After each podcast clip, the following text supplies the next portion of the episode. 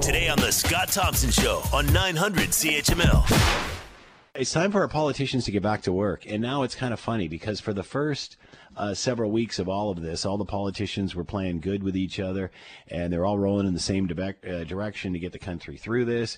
But now, as we've got into the first, this, this is now, we're entering the sixth week. This is the sixth week that we've been broadcasting from home. Uh, we're entering into.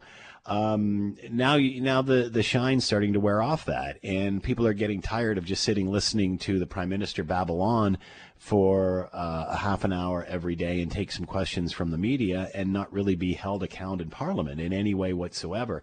And what's really important to remember here is that although we are going through a, a crisis here, uh, we still do have a minority government so at the end of the day and and and and you know to ask whether we need this sort of oversight or not is simply answered by the first time we did this when the prime minister called parliament the house back uh, to pass some emergency measures and they wanted free rein up until 20 January of 20 or sorry December of 2021 that was like 21 months. That's almost 2 years of not having to answer to their minority election and that they get a total reign of cash and luckily, all the other opposition spoke up against this, and it died as quickly as it was brought up. But that's the sort of shenanigans that have been going on here.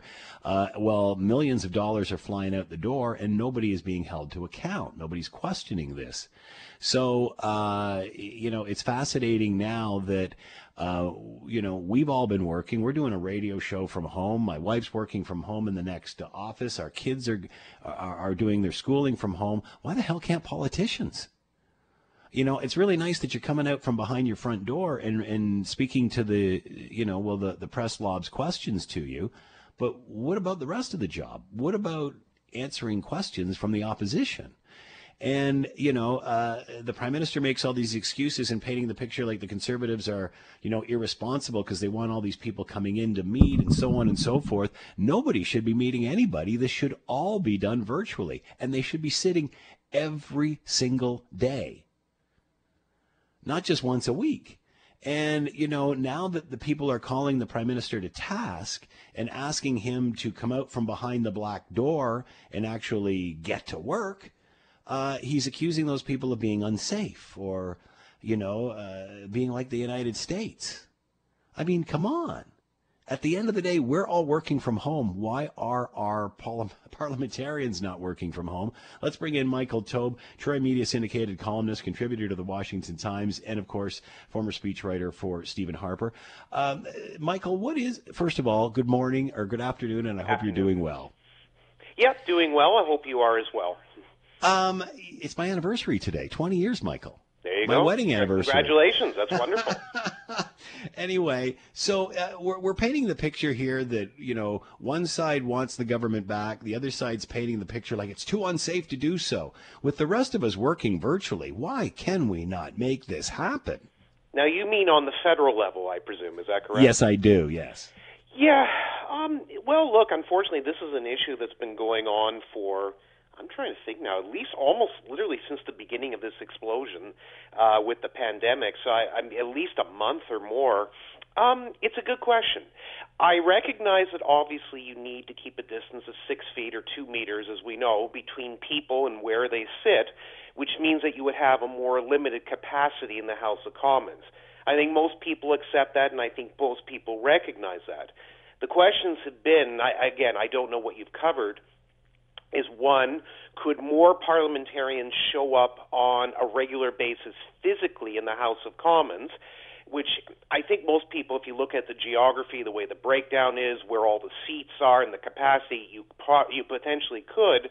Or two, if that's if that doesn't make them feel comfortable, and I guess we can certainly understand that, most of us could, can you not meet virtually? Which means that you would be sort of setting up regular or daily House of Commons sessions uh, each week. And I don't actually know why that's been a big issue. I, I recognize that obviously we're all working at home. Some of us have younger families, like, for example, I have my son, so I certainly get it. And we have to coordinate our schedules. But at the same time, and this is what the conservative opposition and even some of the left wing opposition have been arguing, that yes, if you want to maintain social distance, you don't want to have a lot of physical meetings, that's fine But to not have virtual meetings doesn't make a lot of sense to me because those can be held on a regular basis, and that's what we pay these people for. So I don't really know why the federal government is kind of pushing back on that to some extent. And if it has to be a combination of physical meetings and virtual meetings, I still think that can be accomplished pretty easily. So I don't know what this dispute is about, to be perfectly frank with you.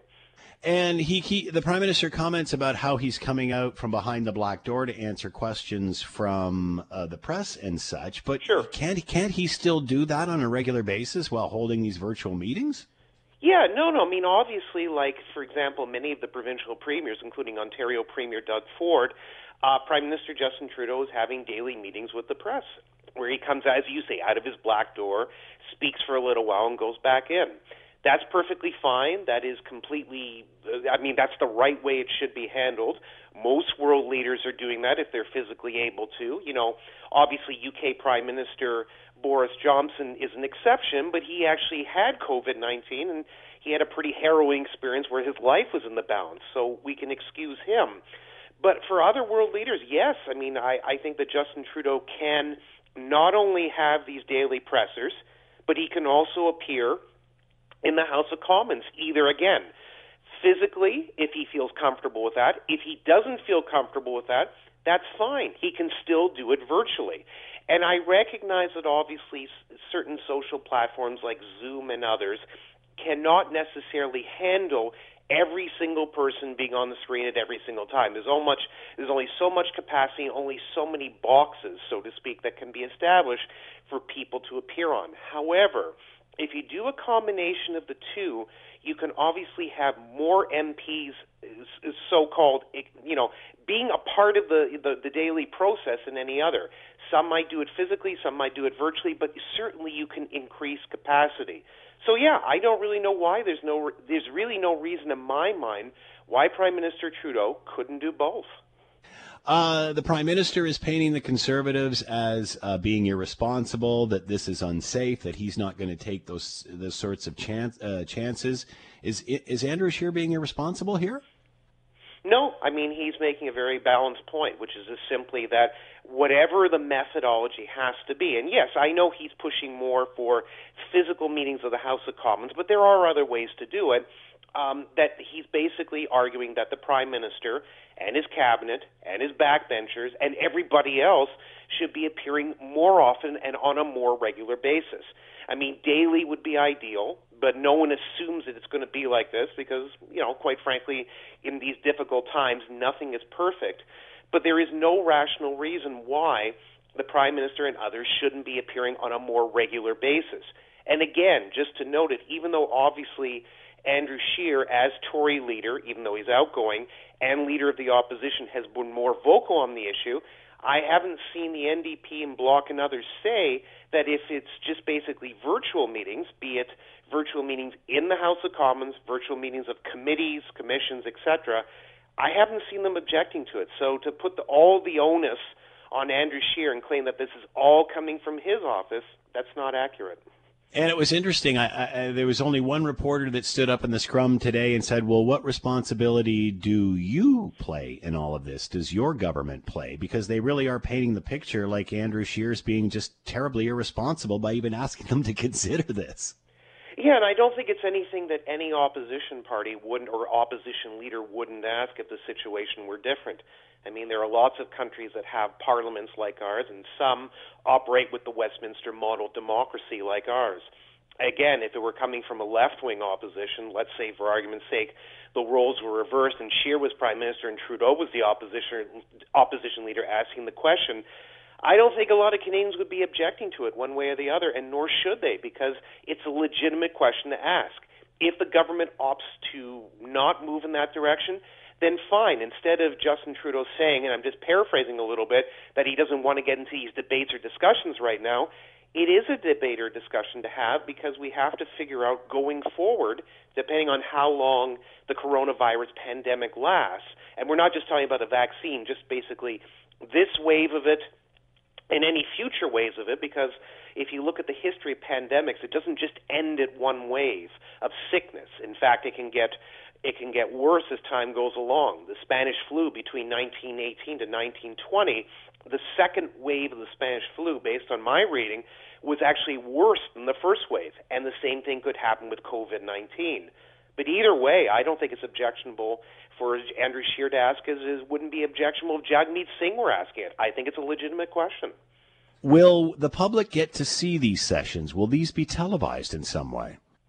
That I don't know, and that's unfortunately something I could not answer. I think that if you obviously you believe in the par- nature of parliamentary democracy and you want the sessions to be open, honest, and transparent, or if nothing else, just to do the same thing that, for example, if regular sessions were going on, watching CPAC and other places where they actually have the daily sessions of Parliament going on? The answer is yes, it should be available for public consumption. I don't see any reason why not. However, if they feel that there is some reason or some need to keep it private from the public, and God knows what it is, then fine. Then the federal government should announce why, and then we have a discussion and debate over that. The Scott Thompson Show, weekdays from noon to 3 on 900 CHML.